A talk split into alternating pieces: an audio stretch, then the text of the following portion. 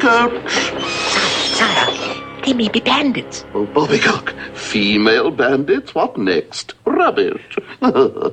Mm, um, my dear ladies, uh, you have my permission to kiss the royal hands, whichever you like first. Mm, oh, how gracious and generous.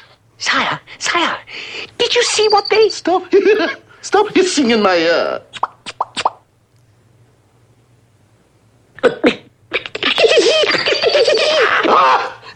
Hiss! Oh, you've hissed your last. yes.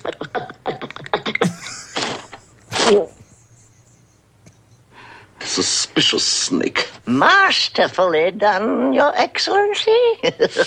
now close your eyes and concentrate. Close your eyes. Tight shut. No peeking, sire.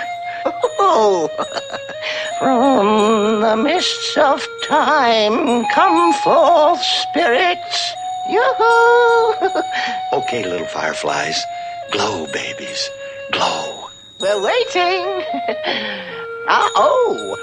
Look, sire. Look. Oh, incredible. Floating spirits. Oh.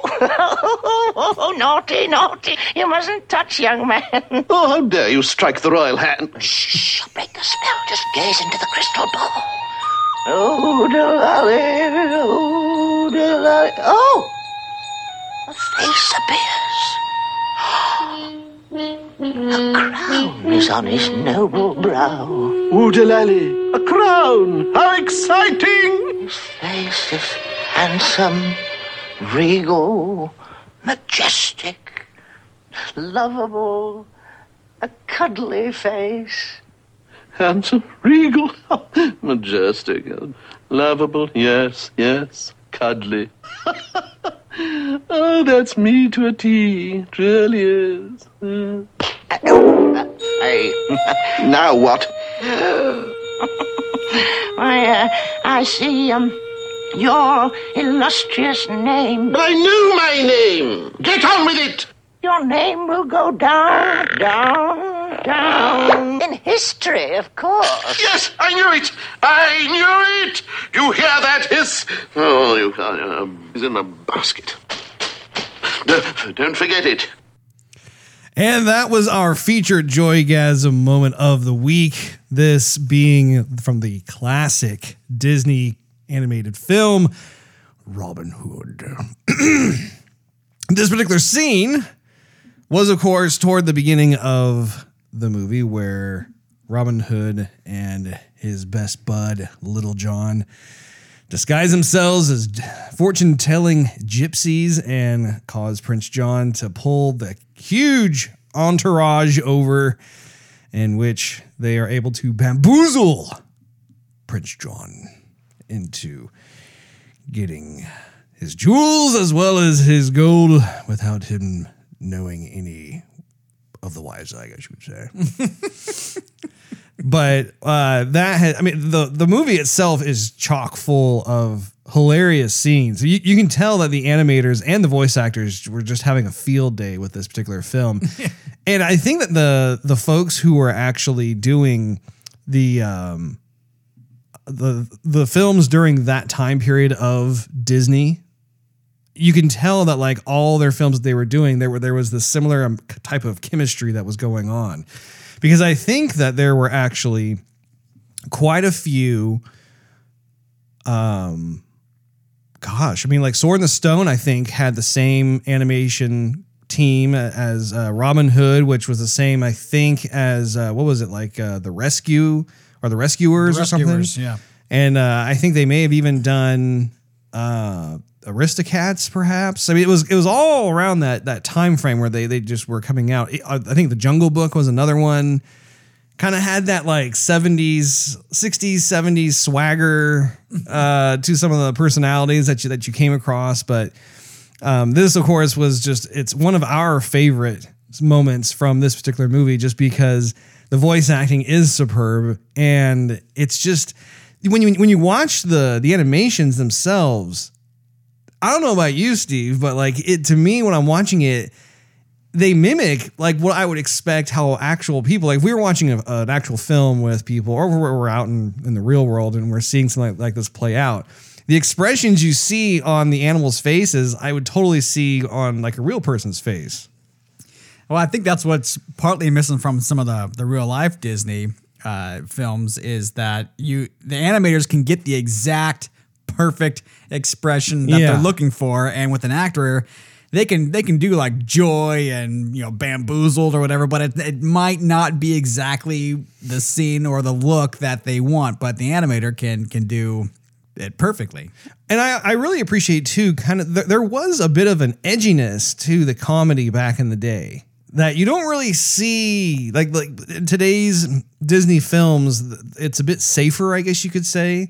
I think that, that there were, it's difficult to, to explain, but there was kind of a, a twinkle in the eye, so to speak, of the creators of these, these films, um, almost like a, a mischievous group of, of, folks who like just want to have a fun time and like kind of wink at you kind of thing. um, but overall, man, it was it was fantastic. And um, did you have anything else Did you want to say about this scene, Steve? so partly what you can't see when you're listening to this is that Little John is this lion, uh, or excuse me, King Prince John You're right. is is a lion, and he, He wishes he was king, Yeah, right, but his brother is King Richard. right. And so his little buddy, his little sidekick, is this Hiss. yeah, hiss is this large green snake. And so what happens is when, when hiss is saying his S's, his, his, his tongue is, is wagging in the wind.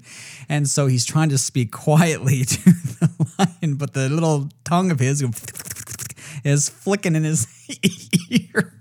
Oh, it's hilarious. And again, the, the timing of and, and just the the quality of the animation. I'm seeing Prince John's face like "Ah!" Yeah, exactly. like like any one of us would totally make that facial expression if we had some sort of long tongue all of a sudden tickling the inner right? uh, chamber of our ear. I think the only, I think the, the the the other classic scene that I remember since I was a kid watching that movie is when towards the end of the movie when they're robbing the castle and uh, Hiss is in a cradle at the foot of Prince John's uh, bed Yeah. and they're both trying to sleep. He has his nightcap on. He has his nightcap on, but his, and his feet are kind of dangling over at the end of the bed, and Hiss is snoring. But uh, it's not only does a snore sound funny, but he is going. And his little like tongue is waggling in the wind, but since Prince John's feet are hanging out, end up tickling his feet. Yeah. and so in his sleep, Prince John was like totally like donkey kicking. yeah. I forgot about that too. well, yeah, I mean that's another terrific example of just the the gags. I, th- I think the, the visual gags in this film, as well as others, I would say like Sword in the Stone, which we featured I think just a, a couple episodes ago as a featured Joy Guys in a moment. They do a lot of those things with their characters, and, it, it's just I don't know. To me, it's great entertainment. You are listening to Joygasm, a video game and movie podcast. I'm Russ, Xbox Live Toaster 360. He is Steve, Xbox Live Stevevich, and Dreams Come True in episode 147 today, November 14th, 2019. We have a magical show in store for you today. Gaming News has the Sonic Mania artist redesign Sonic for his feature film. Bethesda closing a studio only to reopen it as a new studio. And the Microsoft Xbox XO 19 announcements that just went live today as of this recording. Uh, and uh, oh, by the way, I have to apologize. I realized after last week's episode of Joygasm went live that we completely forgot to do the technology uh, feature uh, from Lego. If you recall, I, during the opener, I was talking about how like there's this brand new product that Lego's rolling out, and uh, well, kind of got by me, and I apologize for that. But I and I know Steve. I know you especially being the I was humongous Lego fan that you are, are deeply hurt. Looking and, forward uh, to that. Needed therapy due to the fact that I forgot to cover that. So we are, in fact, going to cover that uh, with this episode, Steve. Just, No. ju- ju- just so you know. In terms of movie news, there is a little development regarding Andy Serkis. And there's another. This is so. The other thing I want to talk about is uh, Alex Trebek.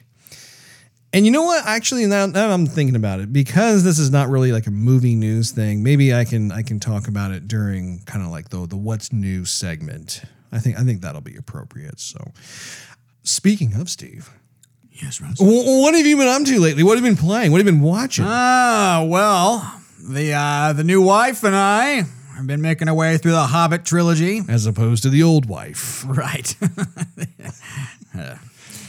and the uh, future Mrs. X.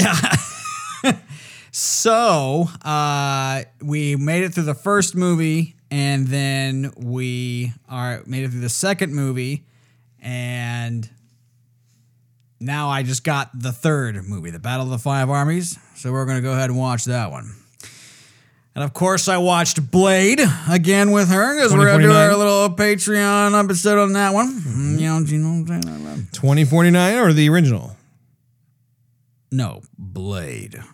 Oh, Blade. Blade. I'm terribly sorry. I could have swore you said Blade Runner. no, I did not. Apparently, my brain was doing fill in the blank. And um, You I, say Blade, I say Runner. You're right. Ben, I played a little bit of the Outer Worlds. Did you now? Yeah, I'm still not very far, but uh, you know the the fa- the facial animations in that, um, not so good. But not so good. Obsidian has never been on the forefront of graphics tech, but their games have been really, really good in terms of like the Star Wars uh, KOTOR 2, I think it was they were on, and some of the other titles. Like they're they're just known for really great storytelling, Yeah. and uh, really solid RPG mechanics. But it, but yeah, it is a bummer because I I know what you're talking about. Just playing through, it, it's like golly, man, I wish that they could just push past that hurdle and and make it uh, even more of, a, of an aesthetic tour de force. But go ahead. And then we twitched some Metro Exodus. We did. So that was fun stuff. I did download another mobile game, Russ. Um, you're going to um, Hmm. you're going to recognize this if I play the uh, the old classic MIDI music. Think, Uh. think, long and hard about that, Russ. It could be a ringtone. Does it sound familiar? It's starting to that part. If I played the title screen, which I have to actually get past an ad because there's ads all the way through it, um, you would recognize it. But that is Shining Force. Oh my gosh! And so you have it on your phone. Yes. And this game is important to me, Rush. I know it is. This game got me into RPGs. I played it when I was in seventh grade. I watched you play it, and I thought, "Hmm, I don't know what's so what's I don't get it. You know what's the yento? I remember that I first was introduced to it by our mutual friend, Mr. Jeff O'Brien, who I was spending the night at his house and he had Shining in the Darkness. Yeah. So Shining in the Darkness came out before that. That was before this one. That was the first one, Shining in, Right. Shining in the Darkness. Shining in the Darkness. And then this one came out, and I didn't really get what the big hoopla was, but you guys kept on talking about it. And I remember Jeff laughing about it, like these little these little characters doing stuff, uh, you know, jumping around. I mean, they're only like the size of a nickel, Yeah. on screen. And so I thought, "Ah, I'll just pick it up and play it sometime. You know, I'll just play it. And I played it, and I couldn't put it down. I I even woke up early before getting ready for school so that I could have my Shining Force time in before class. As well, you should. And I haven't. That's a wonderful series. I haven't been the same since. I know. I know. It's a uh, an unfortunate series of events that uh, they do that Sega does not continue that series because I really do believe that they could do something that would be kind of appropriate for the next gen platform. Yeah, they kept making them, but they just weren't the same. I think they just kind of rehashed the story and rehashed the story and rehashed the story. And I think after the turn based combat, it never really was as fun for some reason. And it never could Yeah. pick up steam. So, I mean, I, I was on YouTube and I was looking around for other versions of the game, like on PS2 and, and whatnot. And it, it I don't know, it, it, the beginning was great and it just didn't. It didn't fizz out, or it did fizz out, I guess. But uh, Yeah. yeah, no, it makes sense. Makes sense. So have you actually started playing the game or did you just download it? Yeah, I play it. I play it uh, when I go to bed. I play it uh, sometimes on my break. yeah, Russ, you All get right. All right. Yeah, you I- remember- I, I figured I would just make sure, you know? You know where I am, Rust. Do you remember the mountain that these people made into a home? They kind of dug into it a little bit, Yeah. and, you get the bird characters. Uh-huh. Okay, that's where I am. Okay. Okay, I'm, I'm remember when the when you're supposed to get the little ship, the mayor's ship, and sail to a new region of the game, and the ship catches fire because you uh, you told the baddie who's boss. Remember that? I, I kind of remember that part. it was the circus scene when with like you have to the, the big boss was some big mage, freeze level three, hardly get past it. You remember that now, Russ? No, I don't. Oh, man. You're, you're losing me on that one, Steven. Sorry. But I'm just going to have to download it myself and check it out and play it and relive those particular glory days. Well, it is. Uh, it, there is ads. So when you uh, when you play it, if you pause it and then unpause it, there's an ad. And then when you start it, every single time you start it, there's an ad. It's thir- they're all thirty seconds. I'm sure there's probably a version that you can buy that will get rid of the ads, right? Um, there's some how to do it. Yeah, it wants me to log in somewhere and do something. I'm like, yeah, no, I'm not going to do that. Um, but you, but with the game, with the download, you get Shining Force One, you get Shining Force Two, and uh, there is a uh, third one here. I'll, well, I'll think of it in a second. It's gonna. It, it. Oh no, yeah, no, it's Shining in the Darkness. Yeah. The way they have them in sequence is totally out of order. But um, Oh, weird. anyway, what have you been up to? Well, I've been having fun in the outer worlds. I'm currently at level, I believe, 13. I'm at level like two. Yeah. Did you have you have you gotten off the initial planet that you No. crash land on? No. Well, actually, did you really crash land? Because it seems like you were you were purposefully sent there. E- Yeah, I think yeah. Okay, so you went, you didn't crash land. You You're, you crashed You- with purpose. yeah, I was gonna say uh, you were falling with style. How Yes, about that? There you go. Uh, but what's interesting is eventually you will be able to get off that rock, and then at that point the game really opens up because you can go to all kinds of different worlds and um, um, you know abandoned asteroid space station places and uh, you learn a lot more about what's going on, and so uh, it's just fun. I, I, you know, it's not as epic as say like Mass Effect Two or Final Fantasy or anything like that, but it's I. What I really enjoy about it is that it's it's just fun. Like it doesn't demand my fullest attention, and sometimes if I'm just kind of a zombie by the end of the day. It's just nice to be able to sit down and um, I've really gotten used to the UI, the inventory, how things work. And so, you know, I don't have any problem sitting down for a couple hours and, and just kind of making my way through it. So, been doing that. I also, what? Have you played Lunar, Russ? That's what I really want to know. I haven't. I, I was going to get to that, but I, I can talk about it now since you brought it, Steve. So, I have a bit of a problem. Oh, great. I was making my way through, and unfortunately, I don't know how to save my game. Furthermore, the other problem is like like, and I don't, I don't think this was this, this was definitely not the case back when I was playing it on Sega CD.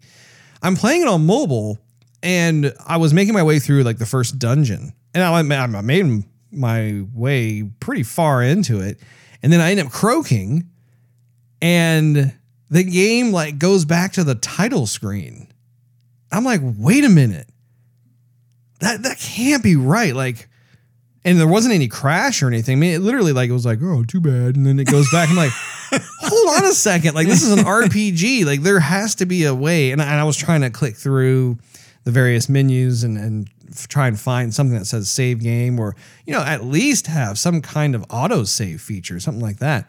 So I'm trying to figure that out because I am not about to like make my way spending all this time. I mean, you got you, it was the funniest thing. I'm like on my my uh, recliner, totally comfortable, have a blanket over me because it's like 30 degrees outside. Have the cat that's on me, she's asleep on my lap, and I'm totally getting into Lu- Lunar, just having a great time. And then when that happens, I'm like, oh my gosh, like I've been sitting here for like an hour enjoying this game, and it, uh, it's just it's it's lost. So anyway, Steve, I'm gonna Well, figure out what the heck is going Yeah. on.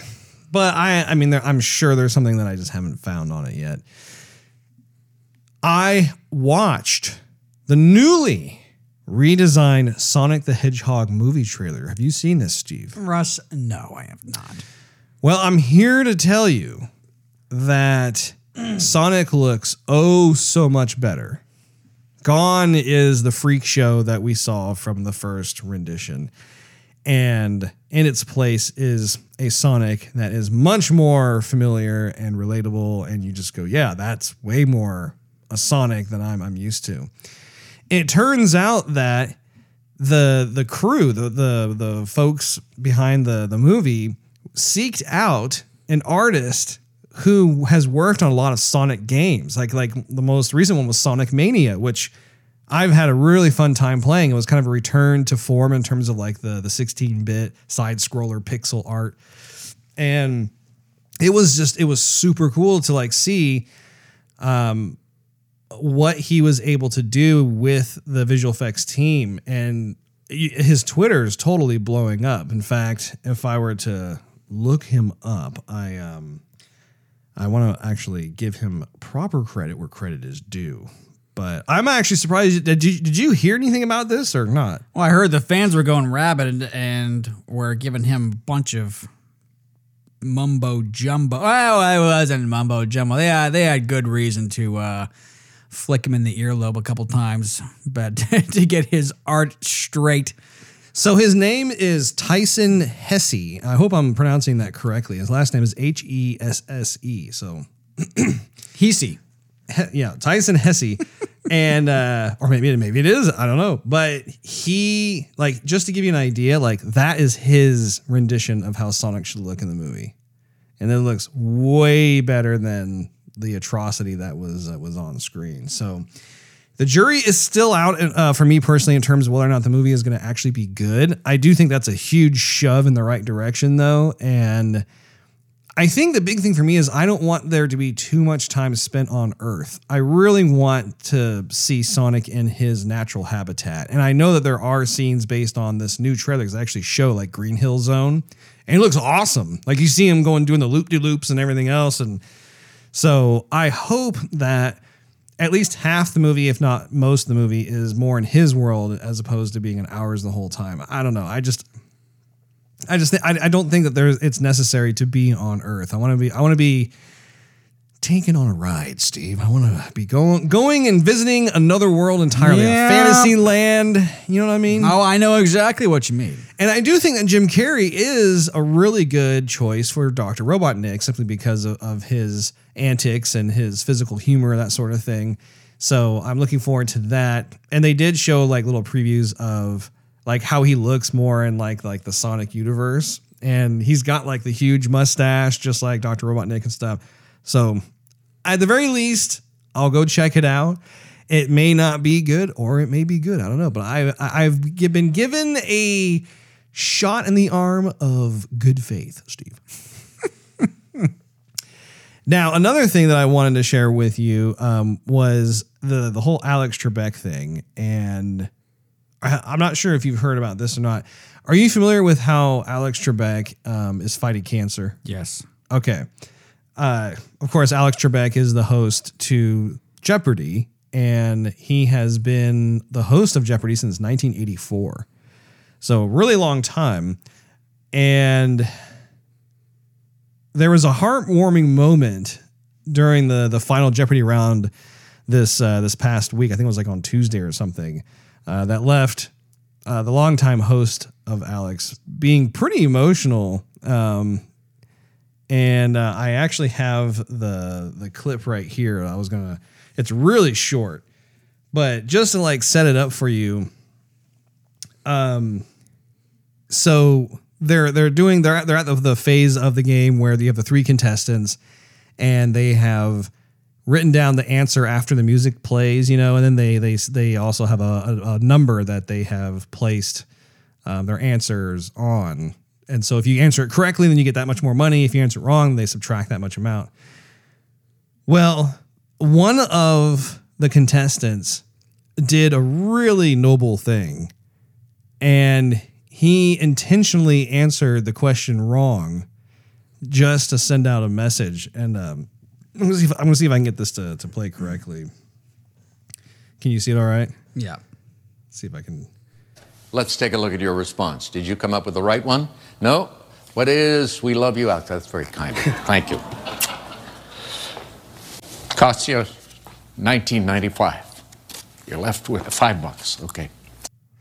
So, did you did you catch uh, the visuals on that? Yeah. Um, so it totally took Alex by surprise. I, th- I think it was just super cool how he was willing to to lose that money that he was working on just to be able to say that message to him. And you and you can hear in Trebek's voice. I mean, you can he's like trying not to cry. But the um um the tournament, I guess it was like the tournament of champions or something, but the contestant's name was Dhruv Gaur and he ended up betting uh, one thousand nine hundred ninety-five dollars of his two thousand dollars in the final round with his answer, of course. Um, what is "We Love You, Alex"? And I I even liked like how he uh, acknowledged that and said, "That's very kind of you." You know, thank you. Um, but he apparently he's been battling pancreatic cancer since he was diagnosed in March of this year. And in May, he announced his cancer had gone into remission, but apparently he um, had it return 50% higher than his original diagnosis after undergoing um, you know the chemotherapy and that sort of thing which is just it's really sad so um, I was doing some digging, and, and apparently he was um, doing an interview with the Tampa Bay Times, and I have a quote here, and he says, "I've lived a full life, a good life, and I'm nearing the end of that life. I know that. I'm not going uh, to delude myself. If it happens, it happens. Why should I be afraid of that?" And so uh, fans apparently have come together to show their support around the internet in response to uh, this situation. And after, oh, it was Monday's episode. I'm sorry, not Tuesday's, Monday's episode. The hashtag We Love You Alex is trending on Twitter in the United States. So, um, and, and that contestant, uh, Mr. Gaur, uh, he actually went on Twitter and he said, I'm just very grateful I got the opportunity to say what I know everyone was thinking, sending all the love. And then he put hashtag We Love You Alex. And so I was like, man, that is so cool. Like that, what, what a great story. That's that's what social media should be all about right there. Yeah, yeah. I, I mean, it's it's just crazy, and I didn't realize how long he had hosted that show. I mean, Alex Trebek has become such a a household name, and of course, you know, Saturday Night Live has been uh, doing lots of fun making parodies of Jeopardy, but they do so because they love Alex Trebek. Right. I mean, it's, it's not mean spirited or anything like that. So, uh, in addition to that, I bought a couple mobile games myself. One is called Boss Fight. I'm checking that out, seeing if that's uh, worthy of my time in the long term. And also, there's a new game by Epic Games that came out, and uh, I actually have not even started playing it because I'm waiting for it to, to finish downloading. It just got released today, and it's called Battle Breakers. And my understanding is this is like a, an action RPG. So I'll let you know next episode, Steve, what I think of that game.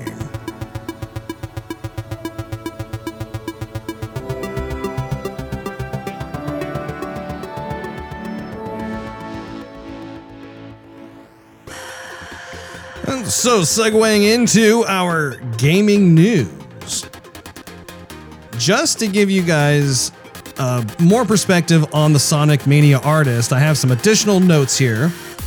So, Sonic Mania artist Tyson Hesse has revealed that he was recruited to head up the rec- recreation of the Sonic the Hedgehog movie design following fan rejection of the film's original character design.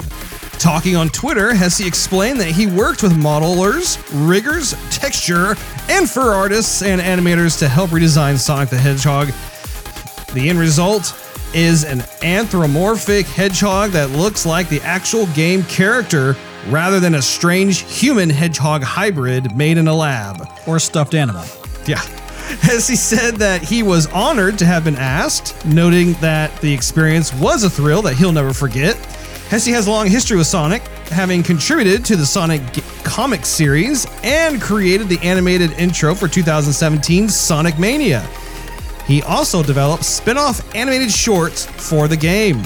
So I say, as I said earlier, kudos to the film crew for seeking out someone like that because, hey, I think uh, if you're going to go Sonic, dive deep into the vault right there with the uh, Well- creators, artists, and designers. If you're gonna do it, do it right.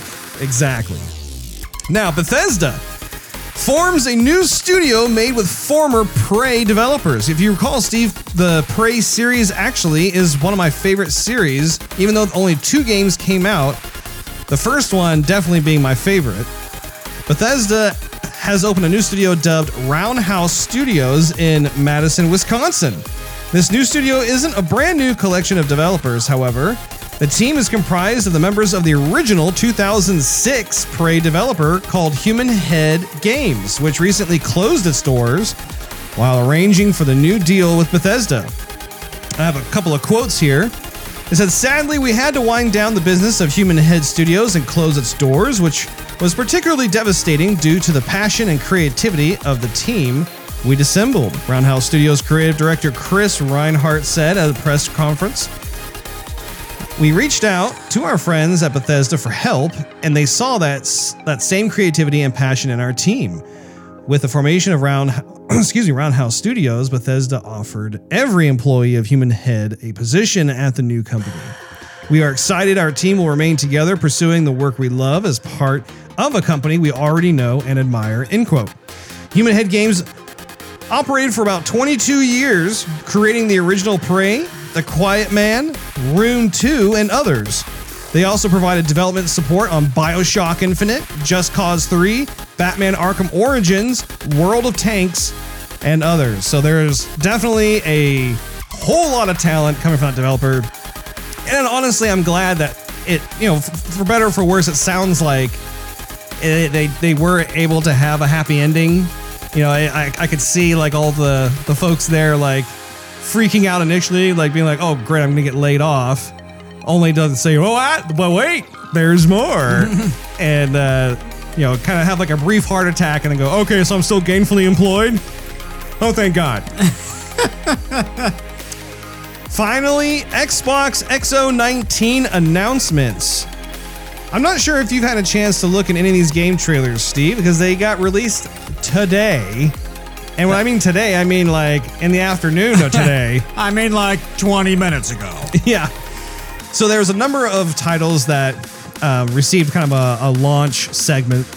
Rare announced its new game titled Everwild. This was actually one of my favorite games that was demoed at the uh, the show itself. I don't really know a whole lot about it, but I really like the art style. It looks like it could be some sort of action adventure RPG thing Something. but I, I- Game. I, I think you'd like it. I think that at least from a from a art direction standpoint, I think that you dig it. Uh, also, Outer World creator Obsidian announced another game titled Grounded.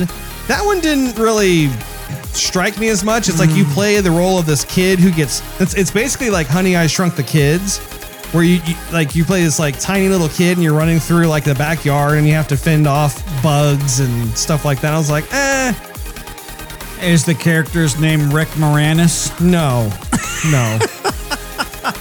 Hellblade developer Ninja Theory showcased their new title called Bleeding Edge.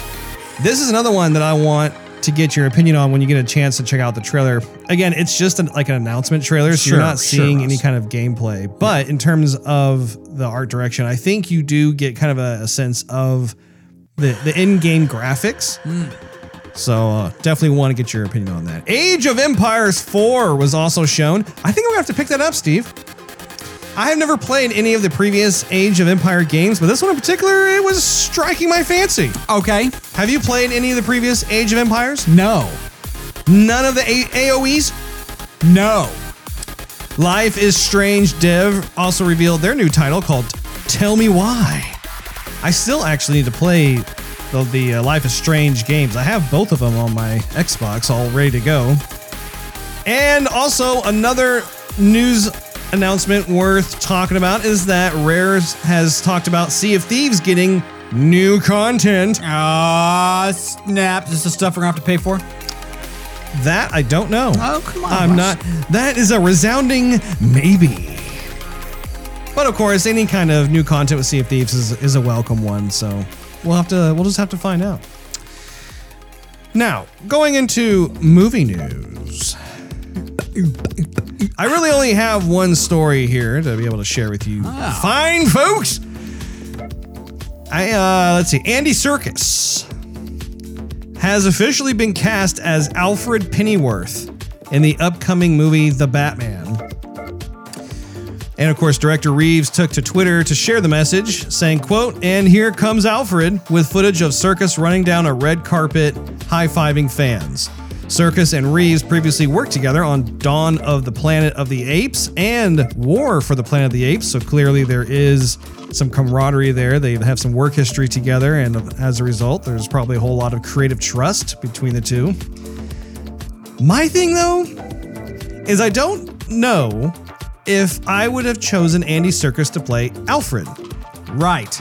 I think I would have, if I was the director, been frothing at the mouth to get Andy Serkis to play one of the villains. Right. Like he would totally rock being one of the villains. I mean, can you imagine him being like a penguin or I was, Riddler? I was or- actually thinking the penguin. Were you really? Yes, it was. Wow, very nice. Anyway, you have different cast members that are slowly getting leaked out, so it'll be interesting to see who else they're going to be coming up with here. Okay. When it comes to the story that I forgot about, Here we go. which again, now is old news. yeah, yeah, exactly. I totally apologize about uh, in terms of forgetting to talk about it last episode. Lego reveals 1989 Batmobile. How many pieces do you think this little doozy has, Steve? 5,800. No, less than that, Steve. It's not as big as the, uh, the Star Destroyer. it is 3,306 pieces. I was actually thinking more along the lines of three. Were I was thinking 3,000 or three, comma, I don't know. I see. well, the set is based on the Batmobile from Tim Burton's 1989 Batman movie, which, of course, is one of my all time favorite movies. Excuse me. It will be released on November 29th, which, of course, is Black Friday. The $250 USD set is being released in celebration of both the film's 30th anniversary and the character's 80th. It includes the 23 inch Batmobile, so that's just an inch shy of two feet long, complete with a slide open cockpit, Oh, yeah. wrap around windshield, and two hidden machine guns with pop up function, as well as a rotating display stand. But what about fire coming out of the back, Russ? Well, I don't know. Uh, yeah, I- you may have to cost extra for that. Yeah, that's a pretty important option. The set also includes three new minifigures Batman equipped with a Batman 1989 inspired cape and batarang, the Joker equipped with a gun, and Vicki Vale Oh, equipped with her camera. stop the press. Who is that? It's Vicky Dale. Uh, it's 17 inches high, so that's pretty good size. 26 inches wide. No. Wait, wait, wait. No, I'm sorry. No. Oh, this is not Get right. your measurements right. I'm sorry. I'm terribly sorry, Steve. No, it is. I, it was the original one. Well, we'll stick with just being under two feet long. Sorry. Russ is just learning how to use a ruler. I, I have no idea uh, how this works. I'm sorry.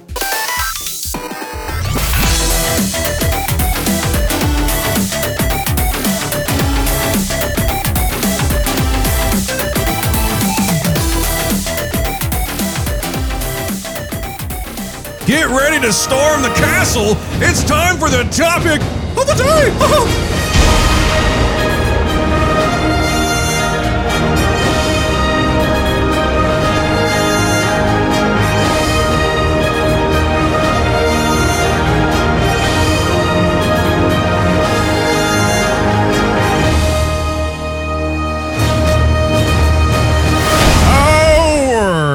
topic of the day is our Disney Plus impressions. So, this has been quite a long time coming, but the Disney platform known as Disney Plus officially launched this week. And so, both Steve and I have had the opportunity to give it a once over and be able to report back to all of you lovely listeners.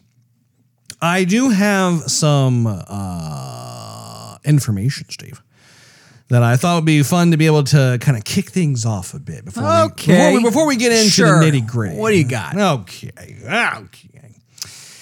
So Disney Plus surpassed 10 million subscribers on launch day. The company Right. announcement comes shortly after a new data revealed that the Disney Plus mobile app was downloaded 3.2 million times. I read the first that. 24 hours. I was on Yahoo. Excellent. Very good. uh, let's see. Variety reports that research firm Apptopia broke the data down across the three territories that had access to Disney Plus at launch, estimating that 89% of the 3.2 million downloads from the United States, 9% stem from Canada, and 2% emerged from the Netherlands. As Canadians don't like Disney. I don't know why. Really? Yeah. I think you're. I think you're just pulling it out of your behind. For comparison purposes, it was estimated that the Netflix app was downloaded 662,000 times worldwide in the first day of its original debut, with the U.S., Canada, and the Netherlands taken. That is so random. Like what the Netherlands out of all the countries in the world? I don't know. Nothing against my fellow Netherlands friends. It's just kind of weird how it's always United States, Canada, and the Netherlands. But that took up approximately 140,000 of that total figure. So, as a direct result of the downloads to mobile devices, the Disney Plus app also managed to claim the number one spot in the overall charts on the Apple App Store in both the US and Canada, while the app landed second place in the Netherlands. Further statistics indicate that with an immense catalog of titles available at launch, Disney Plus users collectively spent 1.3 million hours streaming and watching the content available to them on the platform for the first day of release. the new Disney Plus streaming service does not include the infamous Simpsons episode, by the way. And I thought this was worth noting right off the bat here, Steve. There's uh, an infamous episode featuring Michael Jackson as a character, and this was actually spotted by the Hollywood Reporter. The episode titled Stark Raving Dad is not available on Disney Plus as part of the compilation of Simpsons episodes.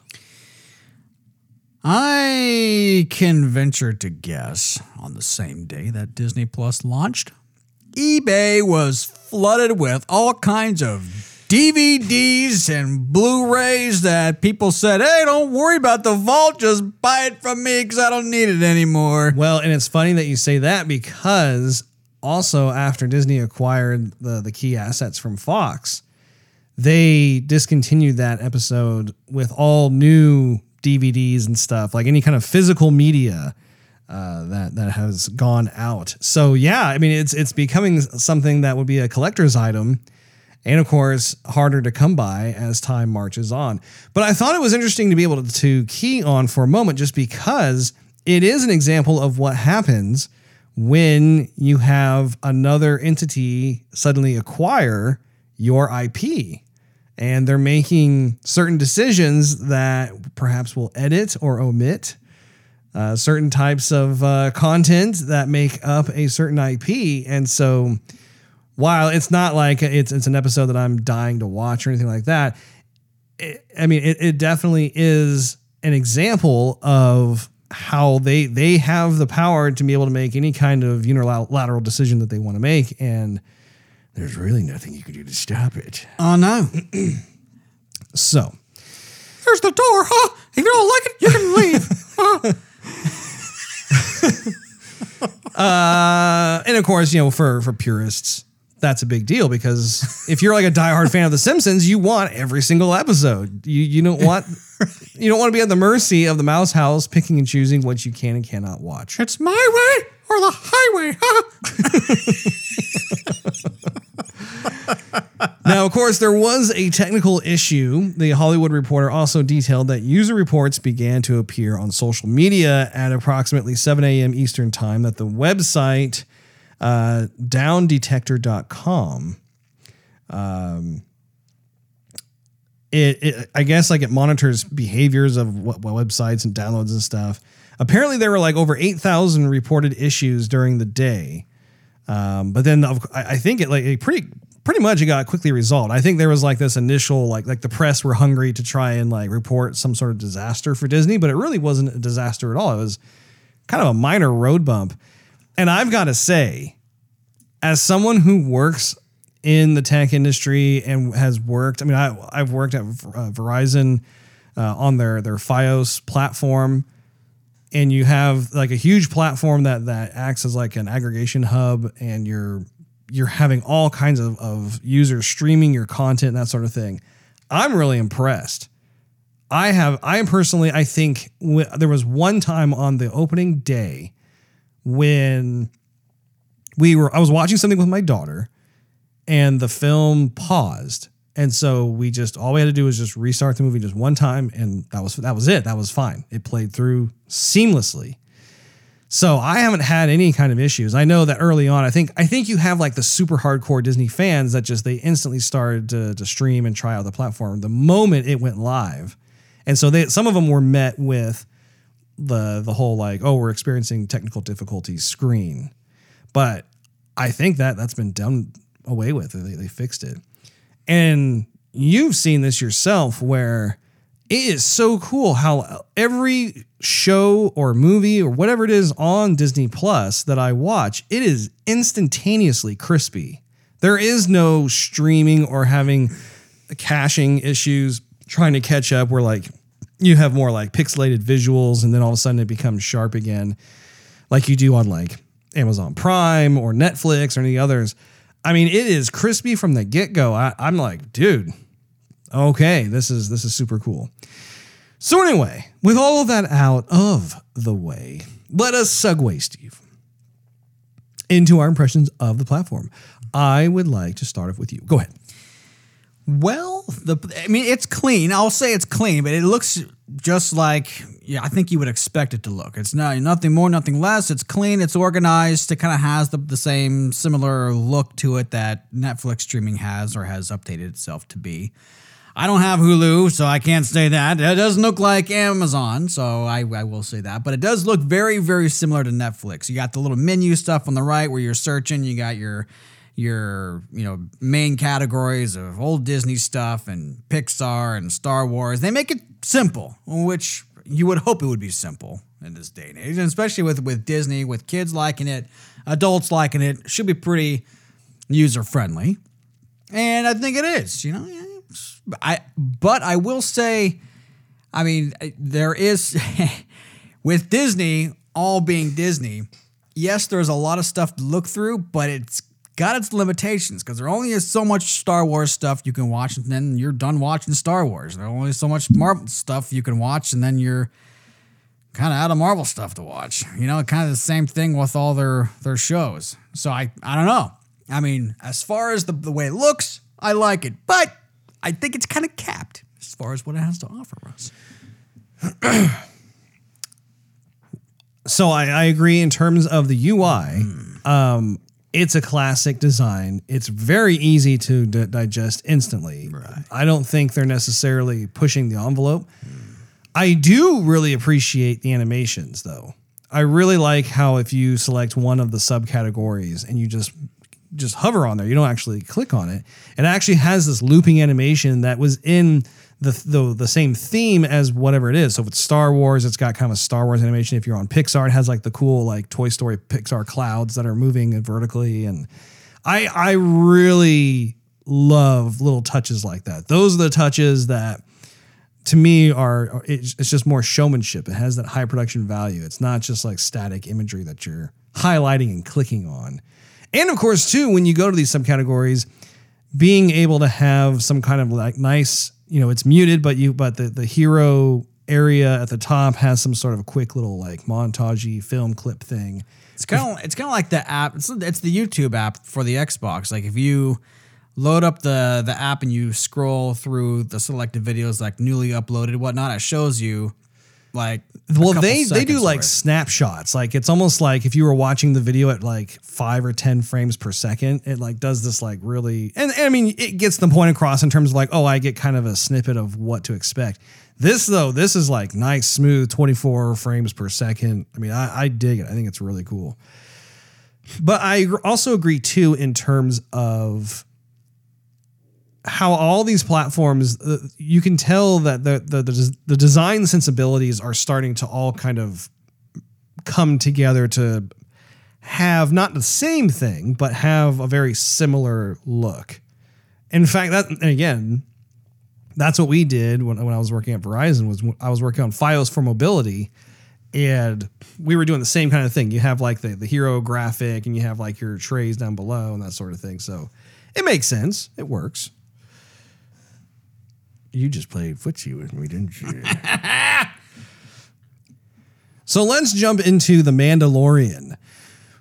Of course, the first thing that really stood out to me was how um, they don't have all the episodes ready to watch in one sitting like Right. Netflix. You know, Netflix, they've taken on the model of just if you want to binge watch through the entire season of an original series, you can do so, which I think is pretty cool. Yeah.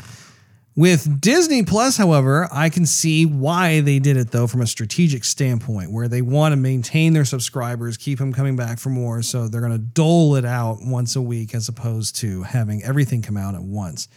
I'm curious to see if that model sustains over the long term or if perhaps if they get enough original programming in place and there's just like a ton of stuff that's being launched on Disney Plus, maybe they'll they'll copy Netflix's thing. Do you have a preference on that?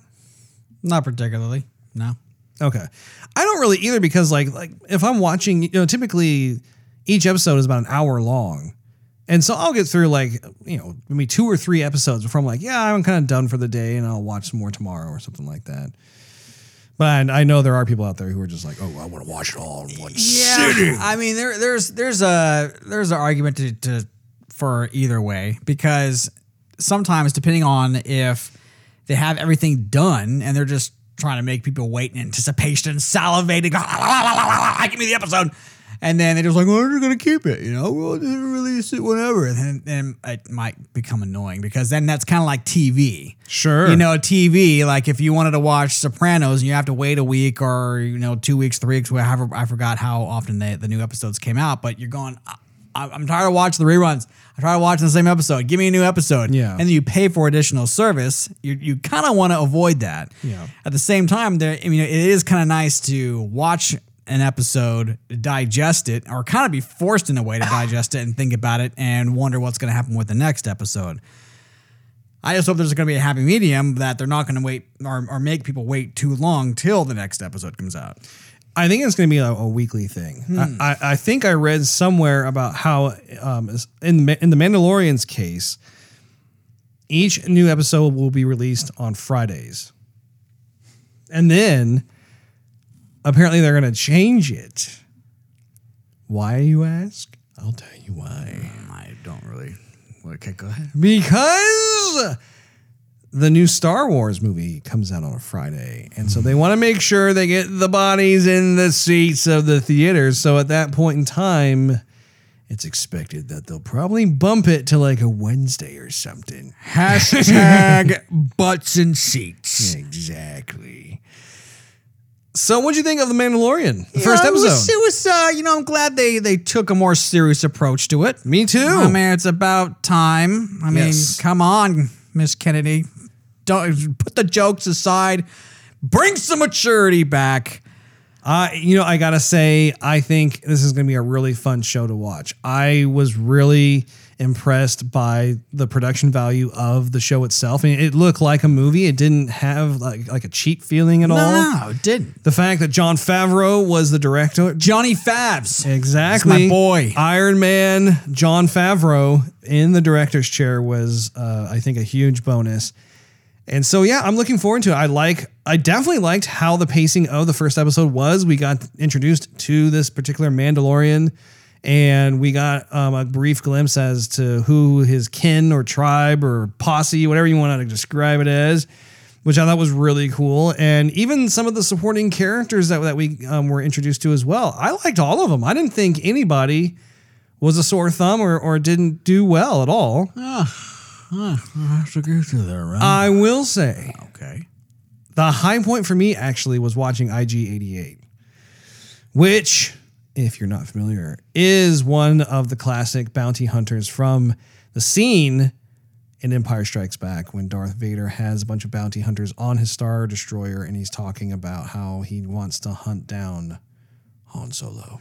It's funny how they make these droids, and it, it's 2019, but Star Wars was created In the 70s. in the 70s. And so they're still trying to make these droids look like they're from the 70s, but in a galaxy far, far away. yeah. That's so weird. But I think it's cool because I think that's what makes the the visual art direction of Star Wars so unique. You know, you have like like IG88 is definitely more of like a in terms of aesthetic, it looks a bit more archaic, it looks more tactile-ish. But what I thought was awesome was how the animators had a field day with like how it could still be deadly. I mean, the way it was able to like rotate itself around and like be able to instantly see where the enemies are and have multiple arms like shooting and whatnot. Really, the only thing that, that I felt was a bit of a hindrance was like when it's just kind of walking forward. It doesn't have obviously the agility that the Mandalorian has, but it's still a force to be reckoned with. Right. You know what it reminded me of is you you've seen I know you've seen them. Those like their their DARPA videos on YouTube that are making like these like crazy eerily similar to the Terminator robots.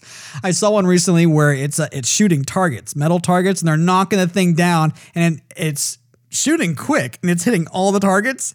and there's a, there's a scene where the guy like, totally knocks the robot down on its back and flips it over. And within like three seconds, the thing flips around and shoots the target at a perfect like spot. I'm like, oh my goodness, Yeah. this is how we die. What did you think of uh, the Jeff Goldblum series?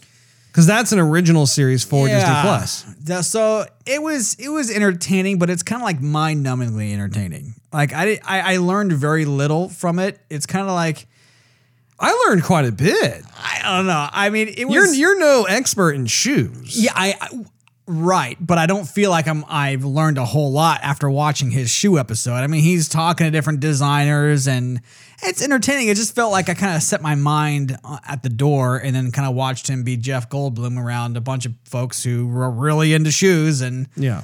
it was entertaining. Um I was impressed because honestly, I didn't know if I was going to like it or not. And I do think sometimes Jeff Goldblum is a little too intense in terms of his. Uh, hand movements, gestures, well, I mean, it's just- touching. I would say he has um he he his personality works really well with this type of show and I do enjoy listening to him talk and do things. But there I mean there, were a few times where it got a little intense in terms of, of the Jeff Goldblum antics and stuff. However, having said that, I actually really enjoyed this kind of discovery episode of sneakers, for instance. Like that was the main theme of this particular episode and it was just cool to be able to to watch him. You know, he went to the, the Adidas factory. He met with some of the R and D folks there, and he's he went to like some sort of uh, shoe con, which I didn't even know they had something like that. I mean, I suppose I should probably just embrace the notion that there's a convention for everything these days. But I mean, watching as people were paying tons of money. I mean, we're talking tens of thousands of dollars for shoes and him getting his own unique pair of shoes after he met with someone who was called like the, the was it the, the shoe surgeon? Is that what it was? The Surgeon, yeah, surgeon. Anyway, uh, I am going to be watching more of his show as a result, just because I, I thought it was fun. I don't think it needs to be this over the top edutainment or anything like that, where you're sitting there like, I learn stuff every three seconds. well, I mean, it had it has National Geographic on there. I thought it would be just a little bit you know, more informational than it was. sure, sure. Do you, or do you have interest yourself in watching more episodes of the show? It would have to, yeah, maybe. I mean, it would, yeah, depending on the topic. Okay.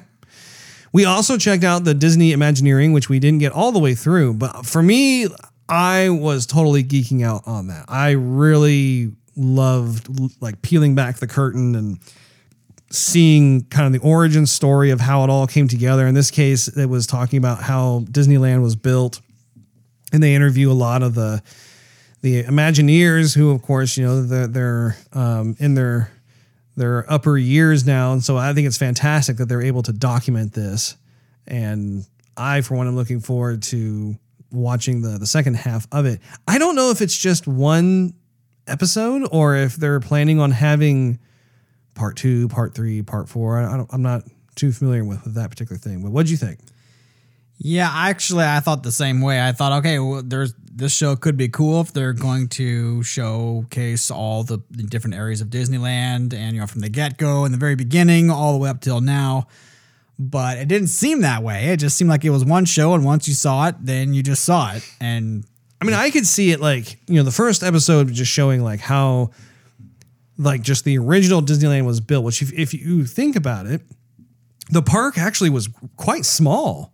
It's no it was nowhere near as large as it is today. And I think Disney ended up, I think he purchased like all kinds of acres just and nothing was built on it at the time, but the idea was that if the park was a success that they were able to build upon those acres and of course we have seen that over time. So I I could totally see them doing episodes where like maybe they focus on just like Adventureland or they only focus on Tomorrowland or maybe they have a, an entire episode dedicated to the building of Epcot Center or maybe they talk about Disney World. You know, I think that there's a lot that, that can go into. I mean, they could even have an episode that's dedicated to the um, Galaxy's Edge, which just opened up this year. But we'll, I guess we'll have to wait and see. I'm not sure what is going on. I'll have to look that up. I'm sure there's some kind of uh, one can only hope, Russ. I, for one, uh, really do because, uh, like I said, I, I love that sort of thing. I was also checking out National Geographic. I typically uh, do not watch National Geographic shows in the past. It's just not something that I really got around to doing. So I, for one, am actually very excited that they are showing support for that entire platform. And there are all kinds of shows on there that I have not seen yet. So I, I'm really looking forward to doing that. In terms of the vault, I tell you, it is a very surreal notion that I can go down to the category of from the vault. I think that's what it's called.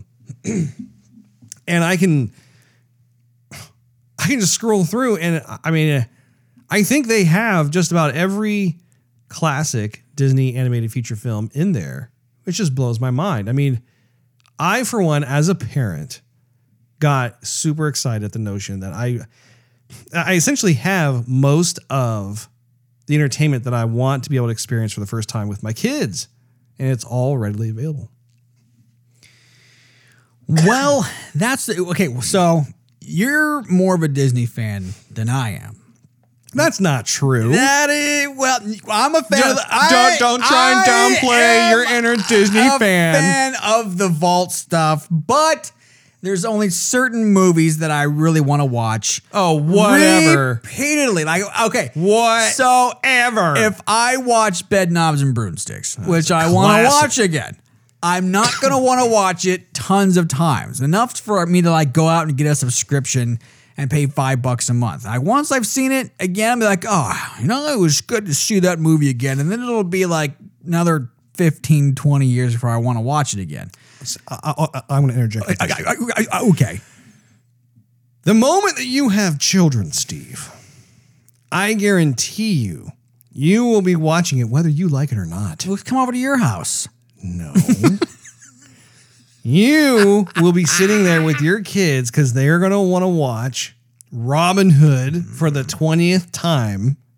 And they want no one else, they can think of no one else more than their daddy. Well, Russ, you see, I own some of the movies, and I don't have to subscribe to it. You don't own any of the animated classics. Yes, I do. Which ones do you own? I own Sword in the Stone. Thank you very much. Okay, I'll there's bring one. it over. Okay, and I One. own Beauty of the Beast. okay, there's two.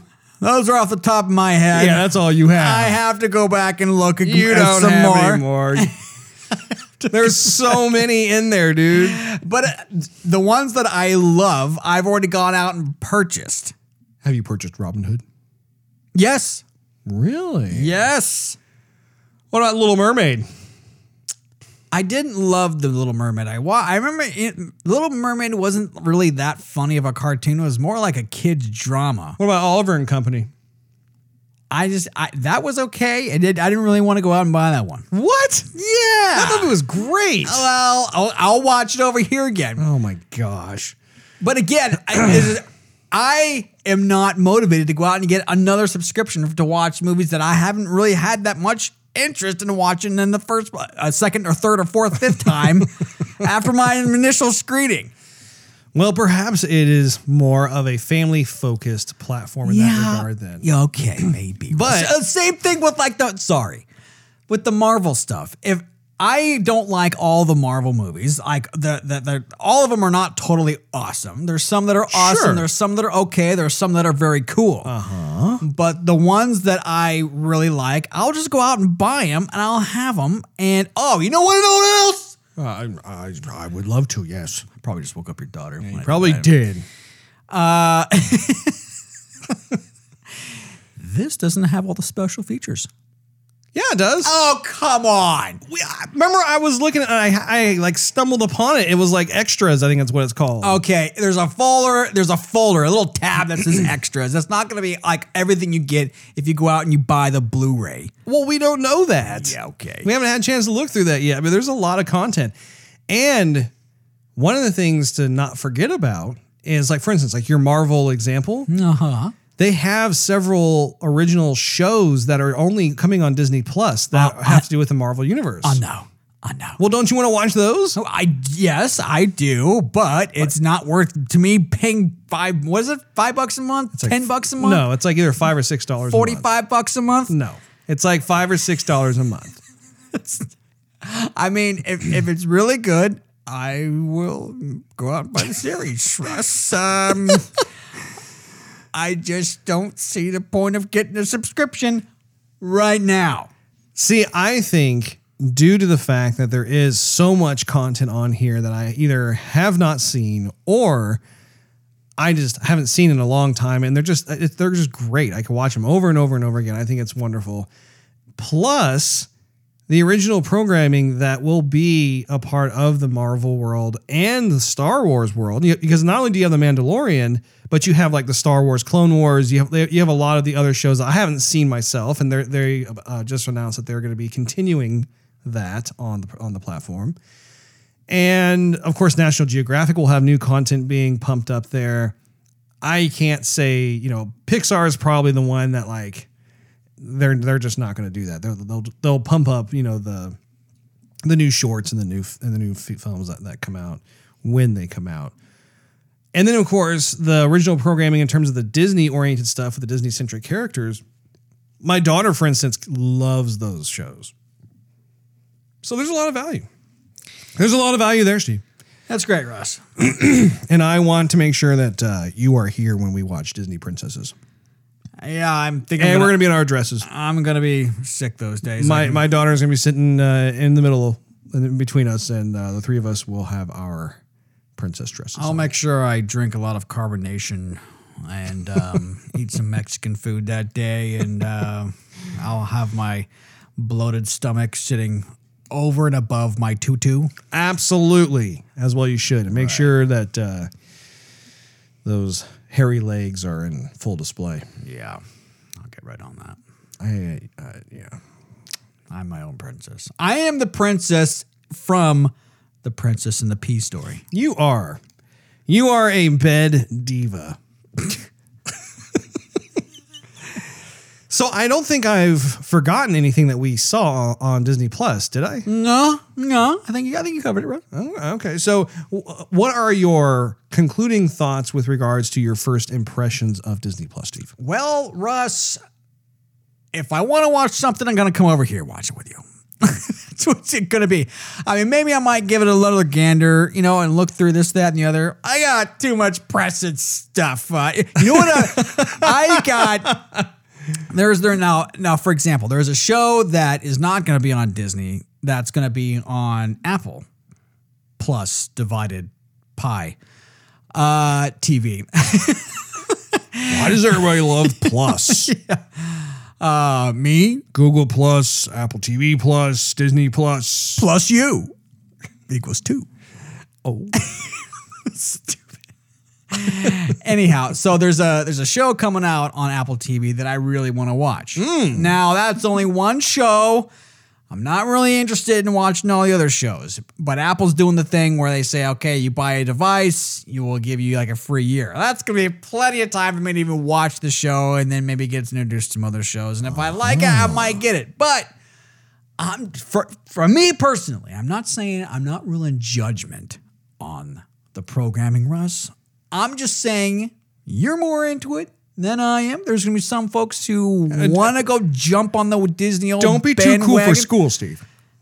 Uh, I'm going to get you some mouse ears. Too cool for elementary school. Oh. I'll let. Uh, I think I'll just let you and good old friend Bradley just talk it up and Disney up and fur up, And we will do so gladly, dress Steve. up. Yeah. We will do so gladly. All right. I will say, um, in terms of my concluding thoughts about the platform, uh, first and foremost, congratulations to Bob Iger and Disney for launching a platform that, I mean, pretty much was a flawless launch. I know there was that little bump in the road there, but I, it looks to me like they fixed it really quickly. Uh, kudos on the UI design. It's definitely very easy to navigate through. And really, I mean, I think it's a culmination of what CEO Bob Iger has managed to do over the tenure of um, his leadership at Disney, because he he I believe was responsible of the various acquisitions of Pixar, excuse me, Pixar, Lucasfilm, and Marvel, as well as 20th Century Fox. Like he, I think he's the brainchild behind taking all of these Americana staples of pop culture. Mr. Moneybags.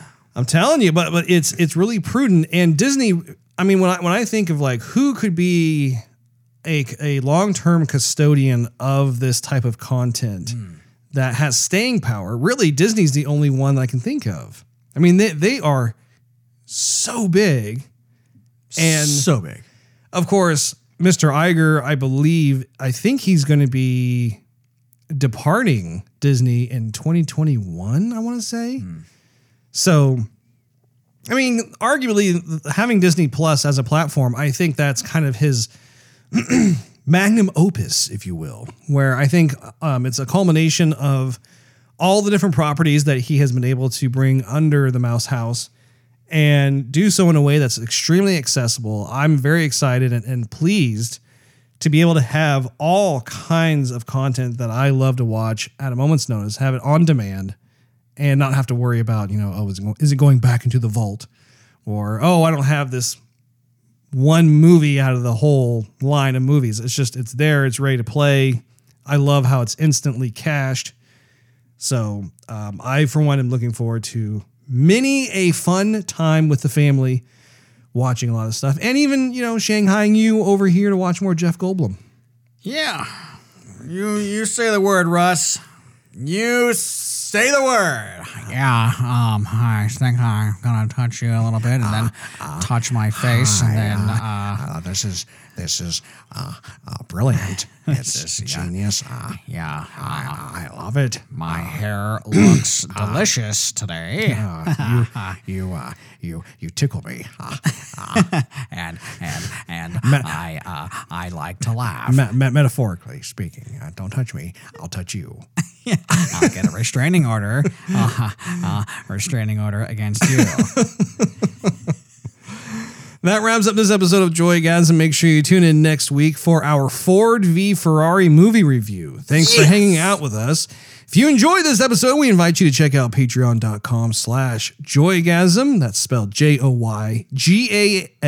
and consider becoming a monthly contributor. You'll get exclusive perks and early access to the show.